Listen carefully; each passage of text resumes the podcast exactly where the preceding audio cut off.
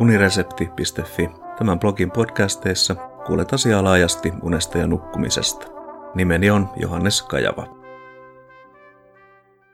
Mielialan häiriöt ja arkirytmi. Vakavan masennuksen ja muiden mielialahäiriön hoidon ei tarvitse tapahtua yksinomaan lääkkeiden muodossa, sillä lääkkeettömät hoitokeinot voivat tuoda tärkeän lisän. Mielialahäiriöihin liittyy usein unettomuus, joka on seurausta elimistö-vuorokautisia rytmejä säätelevien mekanismien epätasapainosta. Yksi kronoterapian periaatteista on arkeen kuuluvien rytmien säännöllistäminen. Ihmiselle on kehittynyt elimistön vuorokautisia biologisia toimintoja sääteleviä kelloja, joista keskuskelloksi nimetty on merkittävin. Se pitää huolen siitä, että hierarkiassa alempana olevat laitakellot ja muut kellot pysyvät oikeassa tahdissa suhteessa ulkoiseen aikaan ja suhteessa toisiinsa. Myös useimmilla eliöillä vuorokautista rytmiä säätelee vastaavan kaltainen järjestelmä. Käytän jatkossa kelloille yksinkertaisuuden vuoksi yhteistä nimeä sirkadiaaniset kellot. Jotta sirkadiaanisten kellojen vuorokausi, joka on pituudeltaan noin 24 tunnin mittainen, pysyisi tasaisena ympäristön muutoksen vaikutuksessa, sitä tahdittavat niin sanotut ulkoiset aikamerkit, Zeitgeber, josta merkittävin on pimeän ja valoisan vaihtelu.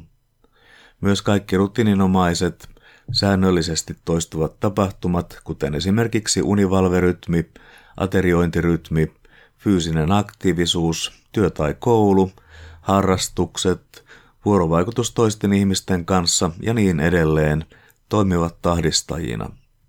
Samoin toimii tietenkin yhteisöllinen aika, mitä kello kulloinkin näyttää.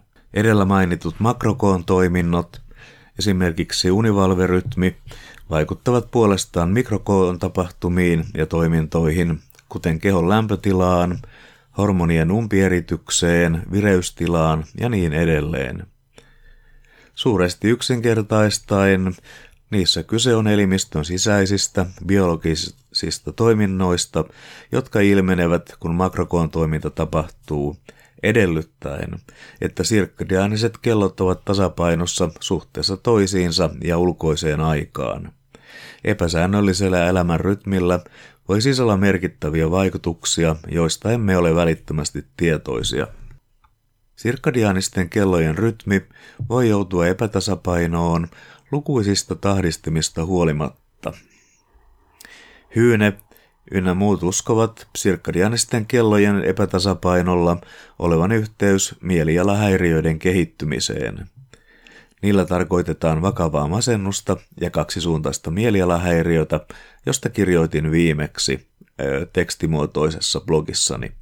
Saman ryhmään kuuluu myös vuoden ajoittain vaihteleva mielialahäiriö, josta puhutaan yleisesti kaamusmasennuksena. Neljä keskeisintä tapaa, joiden kautta ongelmat sirkkadiaanisten kellojen säätelyssä voivat myötävaikuttaa sairastumiseen, ovat Hyynen ynnä muiden tutkimusten perusteella seuraavat. Tahdistuksen puuttuminen suhteessa ympäristön 24 tunnin rytmiin, eli ulkoinen epätahtisuus, elimistön omien sisäisten kellojen epätahtisuus, eli sisäinen epätahtisuus, sisäisen kellon joustavuutta kuvaava rytmin vaihtelutaajuus ja muutokset unen rakenteessa. Riski mielialaan liittyvän sairauden kehittymiseen vaihtelee silti yksilöittäin. Säännöllisen univalverytmin rikkoutuminen on tavallinen piirre mielialahäiriöiden yhteydessä. Sirkadiaanisten rytmien epätasapaino puolestaan johtaa poikkeamiin unen rakenteessa joka taas vaikuttaa haitallisesti mielialan säätelyyn. Vaikutussuhde on siis hyvin monimutkainen. Eräs vuorokautisia rytmejä horjuttava tekijä on yleistyvä vuorotyö. Eräs vakavien mielialan ongelmien hoitokeinoista onkin vuorokausirytmin vakauttaminen, tässä tapauksessa siirtymällä säännölliseen työaikaan. Parhaiten vakauttaminen toteutuu päivätyössä, joka on monessa mielessä edelleen yhteiskunnan normi, jonka rytmiin on sen jäsenten yritettävä sopeutua, vaikka samanaikaisesti yhteiskunta toimii todellisuudessa 24 7 rytmissä. Tutkimuksen näkökulmasta nousee esille tieteen filosofinen ja metodologinen havainto. Edellä lueteltujen hyinen ynnä muiden neljän vaikutusmekanismin tarkempaa tutkimusta vaikeuttaa se, että kukin niistä vaikuttaa kuhunkin toiseen. Yksiselitteisen vaikutusmekanismin kuvaaminen näyttää juuri tästä syystä toistaiseksi vaikealle. Mielialahäiriöistä kärsivien on todettu hyötyvän sirkkadiaanisia kelloja rytmittävistä kronoterapioista, joista kirkas valolamppu heti aamulla herätessä on tutuin.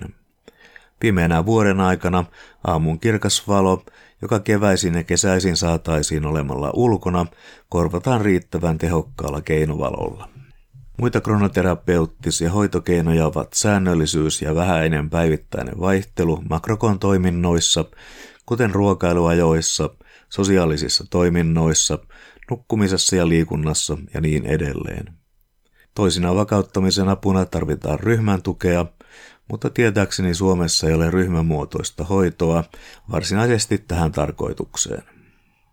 Melatoniini, eli aikabiologinen unilääke, kuuluu samaan kronoterapeuttisten hoitokeinojen ryhmään ja sitten suluissa varauksella myös unideprivaatio, eli tarkoituksellinen valvottaminen vuorokausirytmin korjaamiseksi, sulku kiinni. Kronoterapeuttiset hoidot on siis havaittu toimiviksi, vaikka tarkkaa mekanismia ei tällä hetkellä tunneta. Yhteenvetona mielialahäiriöiden hoidossa on lääkehoidon lisäksi tärkeää huomioida lääkkeettömät keinot vuorokautisten rytmien, jotka helposti rikkoutuvat, säännöllistämiseksi. Niihin sisältyvät käytännössä kaikki henkilön arkeen kuuluvat säännölliset toiminnat, ateriointiajat, univalverytmi, valon ja pimeän huomioiminen ja niin edelleen. Tämä pitää huolen siitä, että elimistön sisäiset biologiset tapahtumat pysyvät tasapainossa. Toisin sanoen, mielialasairauksia potevien on tärkeää välttää epäsäännöllisyyttä arjen rytmeissä. Tähän aiheeseen liittyy mielenkiintoista lisäluettavaa Timo Partosen kirjassa Valosta aikaa, sisäinen aika ja terveys, joka on ilmestynyt vuonna 2012. Kiitos kuuntelemisesta ja mikäli pidit jutusta, linkkaa se unesta ja nukkumisesta kiinnostuneille.